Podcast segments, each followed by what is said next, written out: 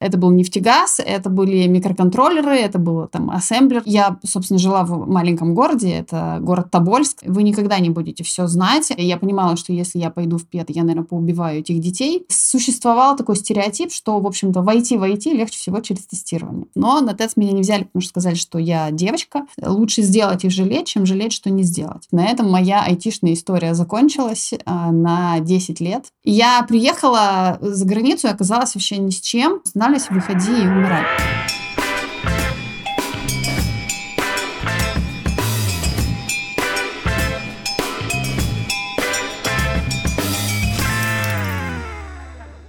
Было на самом деле, наверное, несколько заходов. А, и получается так, что, ну, в целом, мне в школе, вот я помню первое, наверное, свое какое-то впечатление от э, встречи с техникой или технологиями. Это, наверное, там какие-то уроки информатики в, не знаю, в каком там, втором, третьем классе, э, где мы играли вот в эту прекрасную игру «Волк, коза и капуста» на компьютерах. И меня прям это завораживало, мне прям это очень нравилось. Это, наверное, был самый любимый мой урок в школе. А, но потом я переехала, и э, в, были совсем другие, совсем, совсем другие учителя, совсем другая какая-то там э, история с информатикой и прочим-прочим. Но в целом это оставался одним, э, информатика оставалась одним из любимых наверное, предметов в школе. И ну, тогда это, наверное, не было как-то осознанно, что мне это нравилось, просто мне это очень легко давалось. И сначала у нас были какие-то там старенькие компьютеры в школе, потом э, я училась, наверное, в 10 классе. Между 10 и 11 к нам в школу пришли новые пентиумы, и нам нужно было, значит, э, проходить практику летом. И кого-то отправляли, там, я не знаю, в какую-то бухгалтерию работать, кого-то еще куда-то на, на какие-то местные предприятия.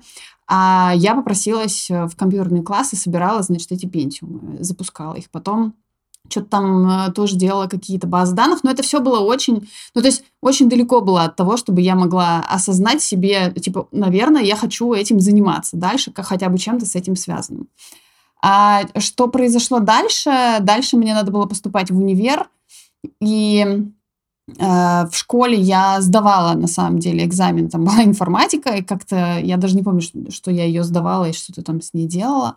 А, и в, я, собственно, жила в маленьком городе, это город Тобольск, там 100 тысяч населения, и в целом там два приличных вуза, это ПЕТ и нефтегаз.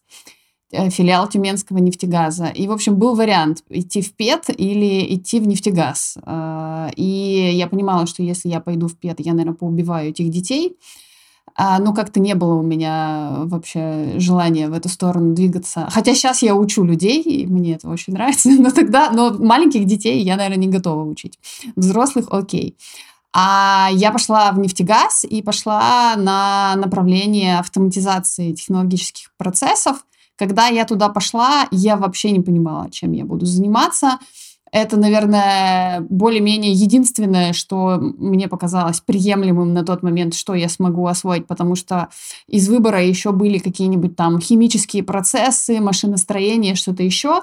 Наверное, я подумала, ну, вообще, наверное, не вариант, а здесь, ну, хотя бы что-то понятное мне. Но я не понимала реально, что это такое, чем заниматься придется. Вот, и пошла учиться, соответственно. Отучилась в нефтегазе.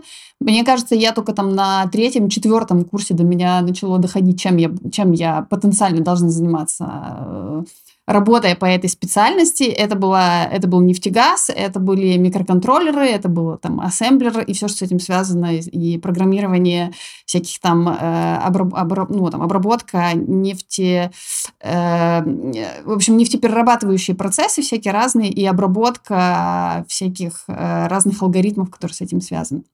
Вот. Я пошла на практику на ТЭЦ, которую выкупила тогда финская компания. И там они как раз устанавливали, настраивали все вот эти микроконтроллеры. Мне это очень нравилось. Но вариантов где-то работать после универа... Заканчивала универ я уже в Тюмени.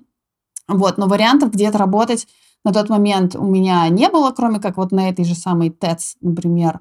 Ровно по специальности или там идти каким-нибудь слесарем контрольно-измерительных приборов и автоматики или инженером на ТЭЦ. Но на ТЭЦ меня не взяли, потому что сказали, что я девочка.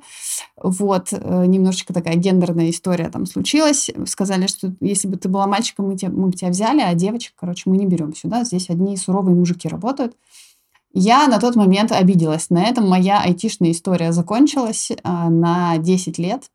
И я пошла работать в продаже, все, что с этим было связано. Тогда пик, в такой взлет, наверное, отделов продаж и всего, э, что может связанного с процессами продаж э, было. И у меня прям очень сильно там хорошо пошла карьера. Я работала в международных компаниях. Э, у меня были, было много людей в подчинении. В конце концов, там я переехала в Москву. Вот. Э, и вот 10 лет, собственно, так прошло, плюс-минус, после того, как я универ закончила. Э, и вот в какой-то момент мы с семьей переезжаем за границу, я понимаю, что мой опыт в продажах, он вообще никуда не ложится. И я не могу работать в продажах за границей, потому что мне надо язык знать, потому что мне надо менталитет знать. А, и вот здесь я понимаю, что, наверное, стоит вернуться и посмотреть в сторону IT, тем более, что у меня вокруг было очень много айтишников. И здесь я начинаю смотреть, эм, куда бы я могла себя применить, чем бы я могла заниматься. И вот здесь, наверное, да, вот основной мой путь начался, это было 7 лет назад. Как выбрала направление? Я начала смотреть на IT, э, и вокруг меня были в основном всякие там программисты, разработчики, э, всякие ну, DevOps, наверное, тогда только-только зарождался. Ну, это для меня вообще был темный лес, вообще не понимала, что там надо делать. Про с программированием плюс-минус я понимала, но я вообще, наверное, не понимала, что такое веб-разработка, что такое мобильная разработка. Но и оно само тогда, наверное, еще в России, ну или не в России, но так как вокруг меня были плюс-минус русскоязычные специалисты, оно только-только, наверное, как-то формулировалось в отдельные направления. Я все-таки там, когда даже и сталкивалась, то сталкивалась с какими-то промышленными историями. Вот. Я начала смотреть, э, чего бы мне побыстрее можно освоить, вот. И начала смотреть разработку, программирование, начала параллельно, потом поняла, что есть еще такая штука, как тестирование вообще. И в целом мой э, опыт в продажах, э, собственно, а это значит, что опыт работы с людьми, с их потребностями. Э, я работала еще в больших корпорациях, где меня прям там американские большие монстры где как раз там дрессируют людей, чтобы там софт-скиллы, чтобы понимать, что другие люди хотят, чтобы там все это как-то там экологично, правильно делать. И я поняла, что в целом, наверное, тестирование — это такая не сильно техническая специальность, но при этом ты должен там понимать процессы, как это работает, и я могу туда принести свой опыт работы с людьми, который у меня был, с потребностями, которые я получила в продажах. А, ну и в целом на тот момент, сколько там это было, 7-8 лет назад, на тот момент существовал такой стереотип, что, в общем-то, войти в IT легче всего через тестирование. Вот, был такой, и он есть на самом деле, Портнов Михаил, который в Штатах занимается, он такой евангелист э, тестирования, наверное первый. И первый, наверное, он был такой блогер, который это все на широкую аудиторию рассказывал. У него были какие-то записанные лекции по IT на Ютубе. И, в общем, я начала в это все погружаться, погружаться, погружаться, потихоньку поняла, что, ну, наверное, да, классно, наверное, вот эта штука мне подойдет. И начала больше изучать э, каких-то тем, связанных с тестированием. Поняла, что, ну, да, наверное, мне нравится быть так на стыке там, технологий, если хочется уйти в глубину в технологии, если э, не хочется в технологии, там всегда можно в процесс какие-то уйти. Как начала учиться? Я училась сама. На тот момент я на самом деле, да, я начала изучать э, все бесплатные какие-то материалы, которые есть э, в свободном доступе. Это вот тот же самый Портнов, он плюс-минус публиковал какие-то какие-то списки технологий, которые нужны, каких-то скиллов, навыков, которые нужны тестировщикам. И вот я там себе, у меня был такой блокнотик, я себе выписывала, что мне надо изучить, и либо шла к знакомым, их терроризировала, расскажите мне, что это такое, либо сама где-то что-то искала. Но да, вот в то время было, конечно, не было такого обилия информации, что ты прям... Мне кажется, сейчас такое количество информации, что люди просто захлебываются этой информацией, не знают, где, как э, что от чего отделить, и что им будет полезно, а что нет. А тогда приходилось прям вот по крупицам это все выколупывать. Вот. Но параллельно в, в связи с этим, в том числе, в,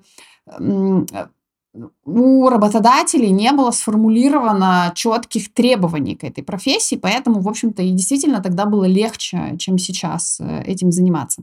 Поэтому я смотрела, да, там Портнова, например, какие-то книги начала читать по тестированию, которые были тогда в доступе, а, и потихоньку начала на практике, на самом деле, все это изучать. Ребята были, которые занимались разработкой, и большинство из этих ребят, у них были какие-то свои собственные пэт-проекты. Там кто-то игру, например, писал мобильную, и я просто пришла и говорю, ребята, дайте я потестирую. Дайте я попробую там здесь потестить, с вами как-то на, на этом поработать, какую-нибудь там документацию попробую пописать, э, или там расскажите мне, как вот это работает, как вот это работает. Вот это, наверное, основная была моя учеба на тот момент до поиска первой работы, до нахождения первой работы. Потом я пошла еще учиться, я уже жила в Польше на тот момент, я пошла учиться в польский университет, это постдипломный курс, а, и у меня была возможность выбрать, там, либо, опять же, пойти учиться на тестирование, в конце, в конце сертификацию потом получить, сдать на сертификат, либо там какие-то другие специализации. Но я на тот момент не выбрала тестирование, я уже работала, у меня уже была первая работа, я пошла учиться веб-разработке. Вот. Но это такой уже потом процесс какой-то был. Эм, вот. Наверное, вот так. То есть я самоучка. Я вот сама что нашла, где, где наковыряла, то, собственно, и использовала потом для получения первой работы. Партнерская рубрика. Когда хочется попасть в IT, с одной стороны, манит картинка из будущего, где ты работаешь в комфорте, стабильно получаешь хорошие деньги, и даже если трудно, то все преодолеваешь, потому что тебе нравится программировать. С другой стороны, когда приходит время делать первый шаг, со всей силы накидываются сомнения. А как вообще выглядит программирование? А будет ли у меня получаться? А смогу ли я вообще все это понять и полюбить? Что там вообще надо делать? И вдруг это не мое? Это нормально. Принимать большие решения всем трудно. Чтобы с этим помочь, у Эльбрус Bootcamp появилась пара хороших штуковин. На сайте Эльбруса теперь есть тренажер по JavaScript для тех, кто JavaScript в глаза ни разу не видел. По сути, это интерактивный учебник по самым базовым темам. Страничка теории, почитали, что такое Hello World, про переменные строки, сразу же получили задачу и попробовали самостоятельно написать код. Я полный ноль в программировании, я зашел, щелкнул пару задач, и вот уже вроде понятнее, как и что там надо изучать. Лучше способа пощупать программирование перед тем, как подавать заявку на обучение и не придумать. Там же в тренажере сразу есть автоматическая проверка и ссылка на чат с помощью. Если будет нравиться и получаться, то можно смело оставлять заявку на обучение в буткемпе и входить в IT. Если даже так сомнения не уходят, 18 октября в Эльбрусе пройдет бесплатный онлайн-мастер-класс по JavaScript. Там можно поспрашивать всякое опытных менторов, послушать единомышленников, посмотреть на сообщество. Так что заходите на сайт Эльбрус Bootcamp, пробуйте тренажер, приходите на мастер-класс и если все понравится, входите в IT.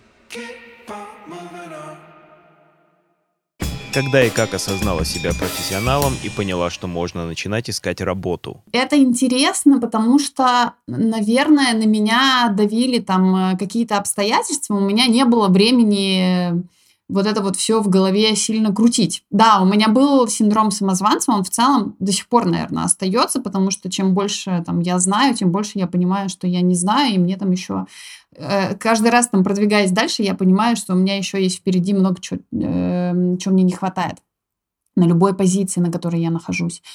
А в тот момент э, я понимала, что я, наверное, много чего не знаю, хотя я скорее даже понимала, что я не знаю, что я чего-то не знаю. Но так как у меня там еще накладывается весь мой предыдущий опыт, я понимала, что ну, там я работала менеджером, у меня было много людей там в подчинении, я понимала, как работает мозг человеческий, как люди там растут, как профессионалы. Я понимала, что, окей, я вступаю в какую-то новую сферу, я понимаю, что наверняка есть много чего, э, чего я не понимаю.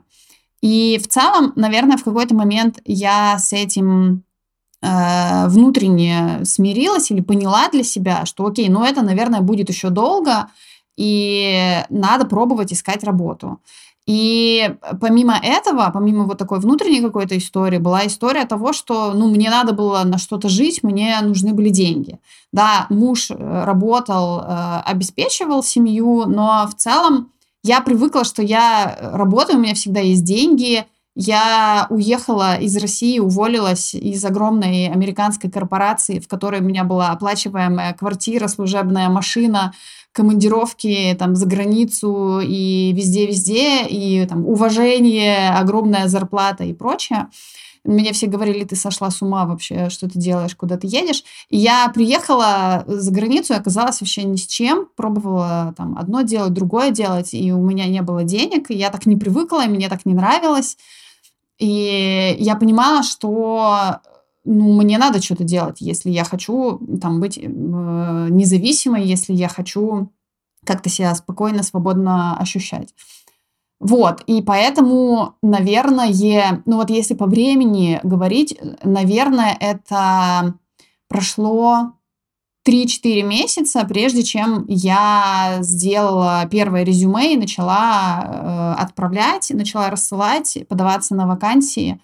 Вот, это было очень сложно на самом деле, потому что начинают звонить, а ты вообще абсолютно не понимаешь, ну там рекрутеры начинают звонить, ты абсолютно не понимаешь, что им говорить, э, как с ними разговаривать, вообще, что они от тебя хотят. Понятно, что было очень много вообще провалов вот этих первых в это, в это время, и, конечно же, думалось, куда я вообще лезу, зачем мне это надо, может быть, это вообще не мое. Но, наверное, 3-4 месяца, и скорее я не понимала, что все, я готовый специалист, я могу, готовый профессионал, и я могу сейчас подаваться. Это скорее было от обратного. А, я понимала, что если я в конце концов не сделаю этот шаг и не буду искать работу, то непонятно, чем мне дальше вообще учить, э, как мне развивать эти навыки, какие навыки развивать, в какую сторону смотреть. То есть я там, скорее пошла наоборот в практику и в поиск работы, чтобы там развиваться и получать какие-то свои первые профессиональные практические навыки. Поиск вакансий и первые собеседования. Ну, перво-наперво я, собственно, прошерстила какие-то вакансии, которые были, которые я нашла. Это был в основном LinkedIn, это были еще какие-то несколько порталов местных э, польских, где айтишные вакансии публиковали. Потом я нашла э, порталы, на которых публиковались э, американские проекты. Это на самом деле был еще и HeadHunter. В конце концов, я сейчас поняла, что я первую работу свою на HeadHunter нашла. Хотя я при этом жила в Польше. А компания была американская. Э, в общем, все, все там вместе смешалось. Вот, я что сделала? Э, я на LinkedIn профиль завела, я смотрела вакансии, которые есть э, для тестировщиков, я выписывала скиллы, которые там нужны были, и как-то с, их все собрала в одно место, в кучу, вывела какие-то самые наиболее востребованные скиллы, там технические, софт-скиллы, я поняла, что в целом, наверное, я могу еще как-то к домену привязаться, потому что у меня большой опыт в продажах, там, в производстве, а, в каких-то именно там финансовых э, историях, там, департаментах, э, в которых я работала тоже, и в каких-то бизнес-процессах. То есть я могу плюс-минус похожие проекты смотреть и принести туда свой доменный опыт. Если у меня нет технического опыта, но у меня есть за спиной там 10 лет опыта а, в процессах разных, в продажах, там, в управлении людьми и прочее. И я вот это могу сюда принести. Соответственно, из всего этого я, ну, я это обработала как некие требования, из всего этого я составила свое резюме и начала его рассылать. Это был, да, LinkedIn, это был HeadHunter, это были американские порталы, где стартапы, там, типа Angel List или что-то такое, где американские порталы, э, стартапы публикуют свои вакансии монстр, что-то такое. В общем, я искала на самом деле работу. Я понимала, что это может быть удаленная работа, не, не обязательно должна быть польская. Я ходила в Польшу на какие-то собеседования, но по большей части это были удаленные вакансии на которые я откликалась. И как дальше процесс э, проходил, звонили рекрутеры. Я помню, что очень много звонило рекрутеров э, из UK, э, из Великобритании, и они со мной разговаривали, а у меня английский был, ну, так себе. Ну, какое-то время А, пока я жила в России, я понимала, что я хочу переехать, я хочу уехать в Европу. Я всегда хотела уехать в Испанию, где я сейчас и живу. А, и на тот момент я понимала, да, наверное, э, мне нужна будет какая-то работа, наверное, мне нужен будет английский язык хотя бы, потому что я не знаю, в какой стране я в конце концов буду жить. Наверное, мне нужен будет английский. Я в России пока жила, я изучала английский, я на работе брала какие-то всякие задачи, проекты, которые связаны были с английским и с людьми, которые приезжали где-то из-за границы. Как-то там я с ними постоянно взаимодействовала, какие-то организовывала проекты. А, пыталась, в общем, тренировать английский, но в любом случае, пока ты не говоришь на нем а, ежедневно и не используешь его в каком-то специфическом специфичном случае, там какой-то сленг, э, какой-то лексикон определенный, ты будешь очень уверенно себя чувствовать. Как бы хорошо там ты грамматику не знал, с репетитором как бы хорошо ты ее не отрабатывал. И я помню вот эти истории, когда мне звонят рекрутеры э, англоязычные, а у них еще акцент очень часто такой, к которому мы не привыкли, потому что нас учат американскому, английскому по большей части. И как у меня выворачивались уши вообще наизнанку, я не понимала, что они мне говорят. Они мне звонили, понятно, что очень много звонков и процессов оканчивалось ничем. Что я делала? Я делала какие-то выводы. Вот у меня был, была, был целый блокнот для э, процесса поиска работы, где я писала, там дальше записывала какие-то свежие следующие технологии, которые я хочу изучить, или навыки, которые мне нужно освоить, которых мне не хватило. Я поняла это из э, Собеса. Я, соответственно, э, адаптиров... я адаптировала резюме э, постоянно каждый раз, ну окей, давай так, не каждый раз, но очень много вакансий было, под которых я, под которые я адаптировала свое резюме а, для того, чтобы где-то там технологии соответствовали, где-то еще, потому что ты все не напишешь, что ты знаешь, а на разные вакансии разные требования и разные контексты в разных компаниях. Где-то там я больше писала про свой предыдущий опыт работы, где и как я работала, если это нужно было, соответствовало вакансии, где-то нет. Вот, но и в конце концов я нашла работу, как я сказала, на HeadHunter. Это был американский проект, а, которым владели русскоязычные ребята, которые много-много лет назад переехали в Штаты и делали там финансовые стартапы. Э, это финансовый адвайзинг. Эм, вот. И, соответственно, у них был э, штат разработки в Европе и СНГ, потому что им это было просто дешевле. И они вот искали тестировщиков себе в штат. И вот, собственно, так я нашла свою первую работу. Мне кажется, это заняло месяца два по, весь поиск. Первая серьезная работа. Значит, первая работа, на которую я попала, это вот этот э, финтех-проект, который, который занимался э, рекомендациями по... Э, сейчас я сформулирую. В общем, э, в Штатах есть э, такие обязательные 401, 401 план, он называется 401 кей план для людей, которые трудоустроены в Штатах. Им выдают какое-то количество акций, стоков э, работодателя. Это, это как бы пенсионный план считается. То есть они вот так на пенсию себе собирают. И э, люди могут в целом этими планами управлять э, и куда-то перенаправлять эти средства, разные портфели из акций или там стоков или фондов э, комбинировать, составлять и менять с течением времени. Соответственно, они управляют тем, как это в конце концов будет выглядеть в когда они, в период, когда они пойдут на пенсию, да, то есть они могут влиять на изменение денег, которые, количество денег, которые у них будут, когда они выйдут на пенсию. И вот это был проект, который давал рекомендации, то есть это они разрабатывали некий алгоритм, который давал рекомендации, как управлять вот такими подобными портфелями, ну и в целом другими портфелями. То есть это такой asset allocation был. А, проект. Э, был человек, который, у которого была какая-то технология, и вот он нанял, собственно, команду разработки, которая эту технологию там, через какой-то алгоритм внедряла чтобы люди могли приходить и говорить, окей, у меня там есть вот 401 план, а, куда сейчас я могу вложить деньги, если у меня вот такое количество времени, если у меня там вот такое количество денег. И в зависимости от задач, от целей, какие-то рекомендации система выдавала и продолжала там с течением времени выдавать снова. А, вот, это, то есть, это был такой, такая финансовая история, финтех-история, интересная на самом деле достаточно. А, и у них была команда разработки, как я сказала, в Европе, в, в странах СНГ бывшего, и да, во всех странах, э, вообще по всей Европе раз, разбросано было, и по Азии. Но все были ребята русскоязычные. Было какое-то количество программистов, и было на самом деле достаточно много, на мой взгляд, вот я сейчас как там, я работаю сейчас с QA дом, я понимаю, что было достаточно много тестировщиков, и не очень э, эффективно была построена работа с точки зрения в целом процесса. То есть можно было бы сделать по-другому, чуть более эффективно.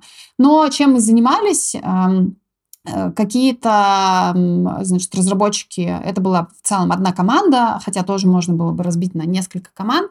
Каждый разработчик занимался какой-то своей частью приложения, и тестировщик тоже занимался какой-то частью приложения. И нас было, наверное, то ли 7, то ли 8 тестировщиков на примерно такое же количество разработчиков. А, вот. И мы, соответственно, по большей части занимались ручным тестированием. А, то есть мы что делали? Мы писали документацию для тестирования и по этой документации, собственно, тестировали. И вот что я там делала, когда пришла. Я, соответственно, начала перво-наперво узнавать проект, э, как-то разбираться с самой технологией, с бизнес э, какими-то требованиями к этому проекту, как это вообще работает, кто этим пользуется. Постепенно, потом постепенно начала забирать ответственность за какую-то часть этого проекта, начала э, тестировать какую-то часть, и постепенно, постепенно, на самом деле, как бэкграунд мой бизнесовый, он Э, он все равно, он как бы... Вот люди, которые сейчас, например, думают, да, что они переходят в IT, надо просто понять, что ваш весь прошлый вот этот опыт, а, он часто есть, он все равно придет и будет сквозить. И все равно вы будете его использовать. Вот у меня примерно так же было. Там весь мой э, продук... Э, продажный продуктовый бэкграунд, он все равно сквозил, у меня были какие-то мысли, а что если так, а что если так, у меня были какие-то мысли там про процессы и прочее, прочее. Э, и вот это был, была работа такая на стыке тестирования и на стыке работы с продуктом, потому что это, опять же, был стартап. Э, в целом процессы постоянно менялись, потому что надо было адаптироваться как-то под рынок, под э, процессы разработки, под людей. И так или иначе все потихоньку занимались всем. С точки зрения опыта это была классная история – Работать было тяжеловато, потому что не очень хорошо были процессы настроены. Иногда, так как это была Калифорния, а я находилась в Польше, а, какие-то митинги, встречи часто очень были по вечерам, приходилось там перерабатывать, процессы опять не очень корректно были настроены, взаимодействие такое сложное было в команде. Вот, но это была первая работа, и в целом она позволила мне дальше куда-то шагнуть в какие-то более интересные штуки. Про знаковую работу. Это был как раз второй проект после вот этого, после моей первой работы. Эм, я попробую, да, сформулировать сейчас, почему. Это тоже был американский проект, но им занимались уже американцы, ребята в Нью-Йорке, это тоже был стартап. И на самом деле я в, на него пошла спустя 8 месяцев работы на первом проекте. Ну, я, честно, подустала вот на этом первом проекте, и зарплата там была очень-очень-очень невысокая. Вот, но я получила опыт, я получила понимание, как вообще система работает. И я не помню, или я искала, или ребята как-то на меня вышли. А, но я, что я понимала, я жила в Польше, но я очень хотела жить в Барселоне, потому что это вообще была мечта всей моей жизни. А, и я понимала, что, наверное, в какой-то момент я смогу претендовать на какие-то позиции где-то в Испании и как-то пробовать. А, и, ну, как-то к этому надо было идти. И я не помню, как это произошло, но как-то мы состыковались вот с этими ребятами, которые искали тестировщика, э, который потенциально еще и будет э, автотестером в, какой- в какой-то момент времени. Там уже была небольшая команда тестировщиков, ребята занимались э, про... А ребята занимались тем, что они организов... они делали платформу для пользовательских интервью, для customer development. То есть это можно было сделать э, прям как созвон, да, с э, каким-то пользователем и задавать ему какие-то вопросы, там сценарий прописывать, задавать вопросы, а, либо там автоматизированно это сделать, либо там, чтобы пользователь записывал какие-то ответы, либо чтобы какие-то действия записывал. В общем, мы это делали ребята на тот момент да, делали эту платформу, это был, была веб-платформа, это были мобильные платформы, и это тоже был стартап, и они э, расширяли команду и искали еще одного тестировщика на проект. И я как-то вот с ними состыковалась, и мне очень понравилось, э, как они вообще в целом э, работают, как они к людям относятся, как они процессы выстраивают. И что немаловажно, они мне, а, когда мы прошли все этапы интервью, а это там техническое интервью какое-то именно по процессам тестирования, а потом интервью с оунером проекта и CTO, ну, такие больше про какие-то софт-скиллы, про то, насколько там ты состыкуешься с командой. А, и они мне в конце по итогам э, собеса дали офер на зарплату в 4 раза больше, чем я получала на вот этом первом проекте. Э, и там потом было много, много всяких там телодвижений со стороны двух проектов, э, куда все-таки э, я пойду работать. И Значит, первые ребята, у которых я работала, они мне говорили, ну, Оксана, ну, зачем тебе там в автоматизацию идти развиваться, у тебя классный бизнес-бэкграунд, оставайся у нас, там будешь, не знаю, продуктом заниматься и так далее. Но мне было интересно развиваться дальше в техническую часть. И в целом мне проект был интересен.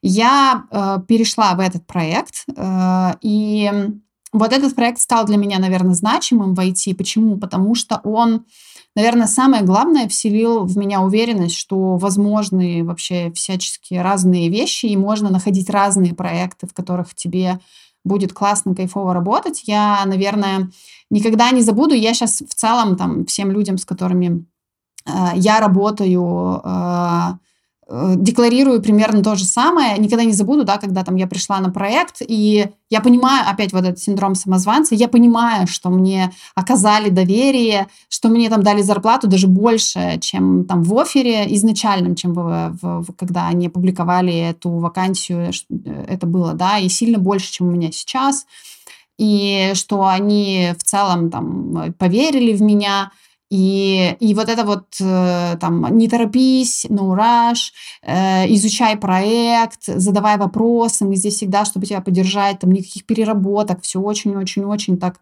э, гуманно и про людей. И, и вот это вот ощущение, когда ты понимаешь, что ты в целом уже можешь это выбирать, ты можешь решать, где ты хочешь работать, что проектов в мире достаточно много, а в какую среду ты себя поместишь, как ты там себя будешь чувствовать и ощущать, что в принципе вот это уже есть. И не нужно быть э, там супер э, э, богом в, во всем, во всех технологиях, которые есть в IT, Uh, да, и можно в целом найти для себя очень классные какие-то места, проекты и в них себя ощущать кайфово. И там, соответственно, я начала развиваться в автоматизации, мы начали там автоматизировать э, какие-то процессы. А, я тоже тоже, наверное, никогда тоже не забуду вот эту историю. Мне CTO говорит, ну, ты же там знаешь э, JavaScript, пойди там э, веб-хук напиши, там скриптик небольшой, чтобы в Slack. Я не помню уже, что мы там делали, какая, какая-то нотификация была. А я такая сижу, думаю, блин, да я вообще ни хрена не знаю, ничего не понимаю, что я там пойду писать. Я такая, ну, да, знаю, пойду, напишу. И вот там идешь, разбираешься, и ты можешь это не знать, но это не значит, что это не, не, неподъемно, эм, чтобы это узнать. И вот там, наверное, какая-то вера в себя появилась, и появилось желание делиться с окружающим миром тем, что в целом это возможно, что это может быть, да, и мы можем э, это выбирать, и мы можем как-то сами сами решать, где мы хотим, где мы не хотим. Вообще очень, очень клевый проект. Они на самом деле потом продались, а, в другую большую компанию, которая забрала эту технологию, открыли следующий стартап, потом пришли снова, уже там я с ними не работала, я уже переехала в Барселону, а, и пришли ко мне снова, говорят, Оксана, нам нужна помощь, помоги нам процесс тестирования организовать. И вот мы там до сих пор, сколько там уже, 5 лет прошло, 6 лет прошло, мы до сих пор с ними теплые отношения поддерживаем, мы какие-то процессы вместе, вместе делаем. Очень клевые ребята. Еще мне что запомнилось, что тогда я первый раз узнала, что такое безлимитный отпуск, насколько тебя, тебе, в тебя компания э, там вкладывает и доверяет, что она понимает, что ты не будешь там по полгода в отпуске сидеть, э, но при этом там тебя форсят, э, чтобы ты в этот отпуск ходил, там, когда тебя два раза в год вывозят, там, один раз куда-то в Европу, другой раз в Штаты на какие-то метапы, и это, конечно, очень клевое ощущение, когда тебя просто уважают, любят заботиться, и в конце концов хочется работать для, для таких проектов. И вот, да, э, значимый, на мой взгляд, проект, который в целом, наверное, изменил мое ощущение в индустрии, и то, что я вот как бы хочу этим тоже делиться с людьми, такой мотивация в этом, в этом плане. Как продолжала обучение? Я учусь до сих пор, э, и мне кажется, я постоянно буду это делать. Э, и это зависит от того, чему, что мне нужно э, освоить, да, там, если это просто какие-то технические вещи, ну, там, банально от открыть, прочитать документацию, там, или посмотреть какую-нибудь инструкцию, видос, купить какой-нибудь банальный курс, там, на курсере Udemy или еще где-нибудь, до того, чтобы найти ментора, там, либо в команде, либо где-то в целом в индустрии, найти ментора, об него подумать, э, решить какие-то вопросы. И скорее вот чем выше я э, прохожу, то есть я сейчас там лидом работаю и какие-то процессы настраиваю, обеспечиваю, и чем выше, соответственно, я продвигаюсь куда-то с точки зрения там, карьерной лесенки, тем больше это сейчас уже про процессы, про какие-то софт-скиллы те же самые, а это как бы не покроется какими-то э, инструкциями или видосами, это скорее про долгосрочные истории, про планирование, про карьерный план. Я очень всегда стараюсь как-то планировать хотя бы на полгода, на год вперед свое развитие, уделяю этому, э, уделять этому времени, время, уделять этому время. Э, это, к сожалению, не всегда там, получается или там, это не в первую очередь планируется, потому что это такая несрочная задача, но важная, а несрочные и важные задачи наш мозг очень часто отодвигает куда-нибудь на потом. Но э, понимая это, я все-таки стараюсь э, планировать это время и там с менеджером со своим или с, с ментором э, садиться и продумывать, куда я хочу идти дальше, что я вообще хочу и какие мне сейчас навыки надо развивать, что я для этого могу делать и какие могу проекты и задачи для этого брать. Вот, поэтому я стараюсь думать об других людей э, и там несколько мнений собирать. И вообще, если чему-то учиться, то это в основном практика, практика, практика, потому что там можно 10 раз посмотреть видос или прочитать что-нибудь, но пока ты ручками это не сделаешь, пока ты не реализуешь это, а, это все бесполезно и работать не будет именно как навык твой. Про неуверенность и синдром самозванца. Про синдром самозванца он есть до сих пор на самом деле. Когда-то мне было с ним достаточно тяжело жить, а, потому что еще присутствовал, наверное, такой перфекционизм, при котором ты хочешь э, знать все, когда тебя про это спрашивают, или когда тебе нужно какие-то навыки показать.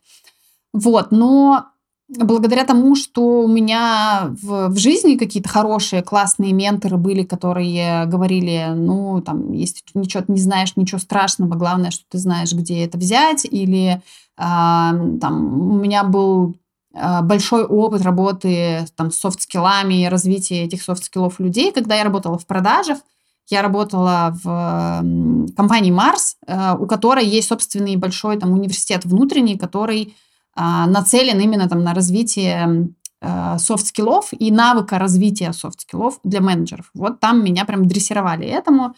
И в, и в те моменты я, наверное, начала понимать, да, что перфекционизм — это не очень хорошо, что ты не робот, ты а, можешь что-то не знать, но главное, там, что ты можешь быстро научиться, если тебе это нужно, и у тебя есть э, какой-то навык суждений и там, рассудок у тебя есть, которым ты можешь это все охватить и обработать.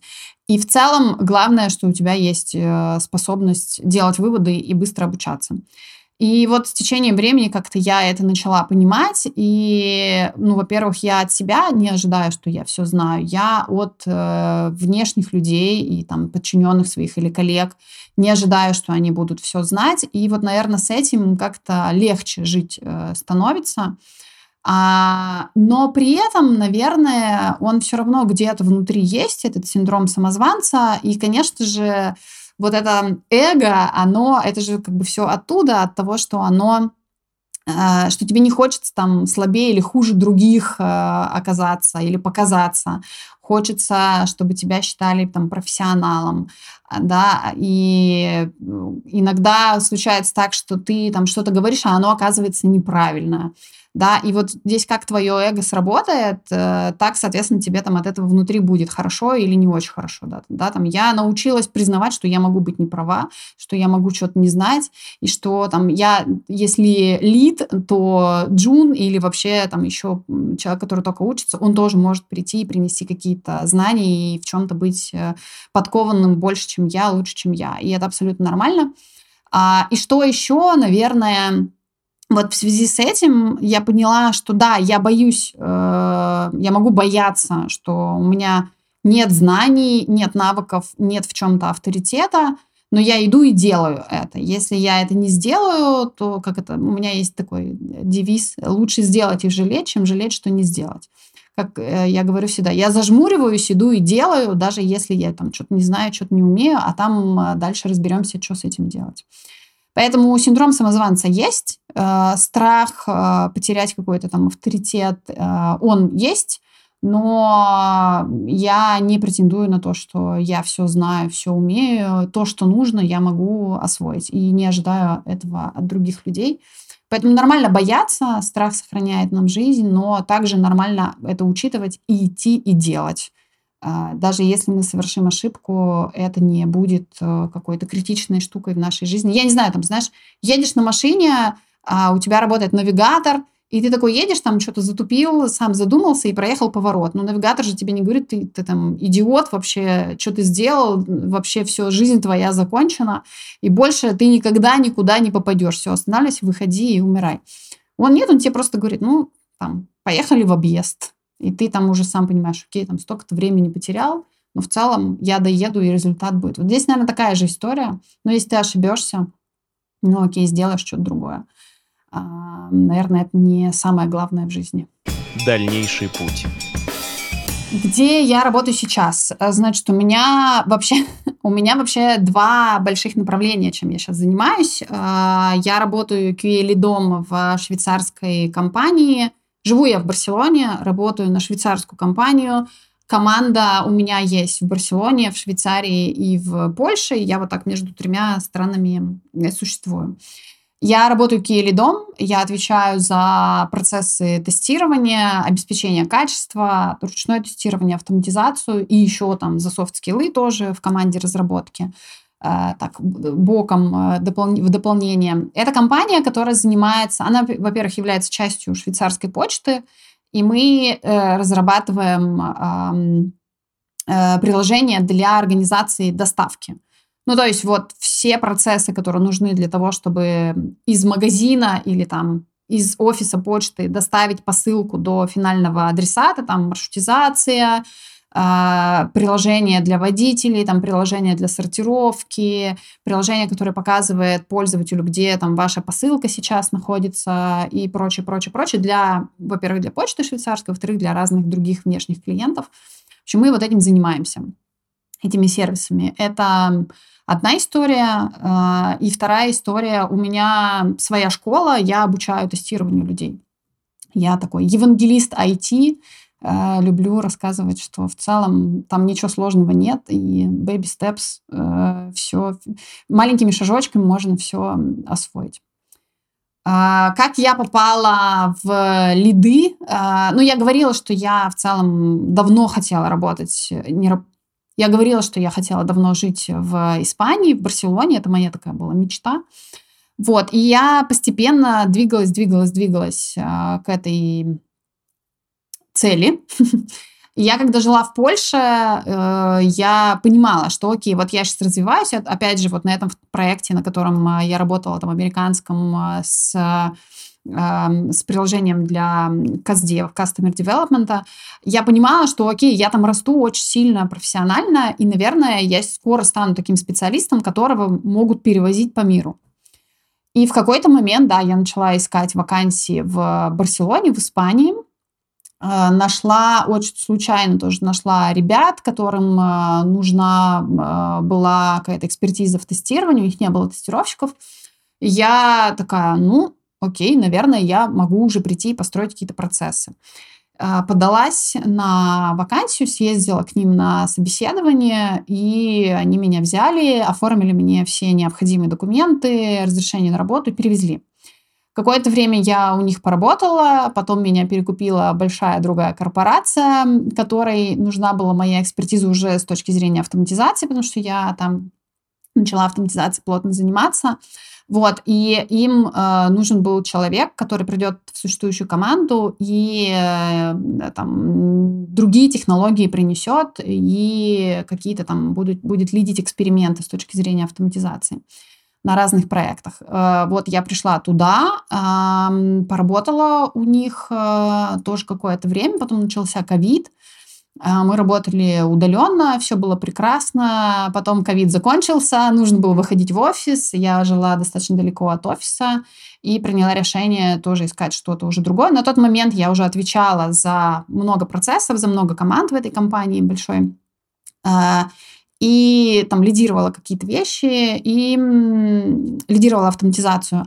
И, соответственно, клик, клик, кинула клич в местные айтишные чатики. Ребята, если у вас какие-нибудь интересные вакансии, и вот буквально там э, ребята, которые откликнулись первые, они искали QA-лида, и я пошла к ним работать, вот эту компанию, в которой я сейчас э, нахожусь, работаю, развиваюсь, э, вот уже полтора года.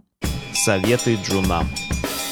Первый совет э, погрузить себя в нужное окружение, которое связано с тем, куда вы хотите, чем вы хотите заниматься, там какие-то, не знаю, чатики, какие-то менторы, какие-то люди, которые делают то же самое, что делаете вы, учите, учатся где-то, не знаю, там, если вы идете куда-то на курсы, вступайте в какие-то сообщества, которые организуют школы, в которые вы идете. Если вы сами учитесь, это немножко сложнее, потому что когда вы там идете на курсы, вас э, насильно организуют в какие-то сообщества.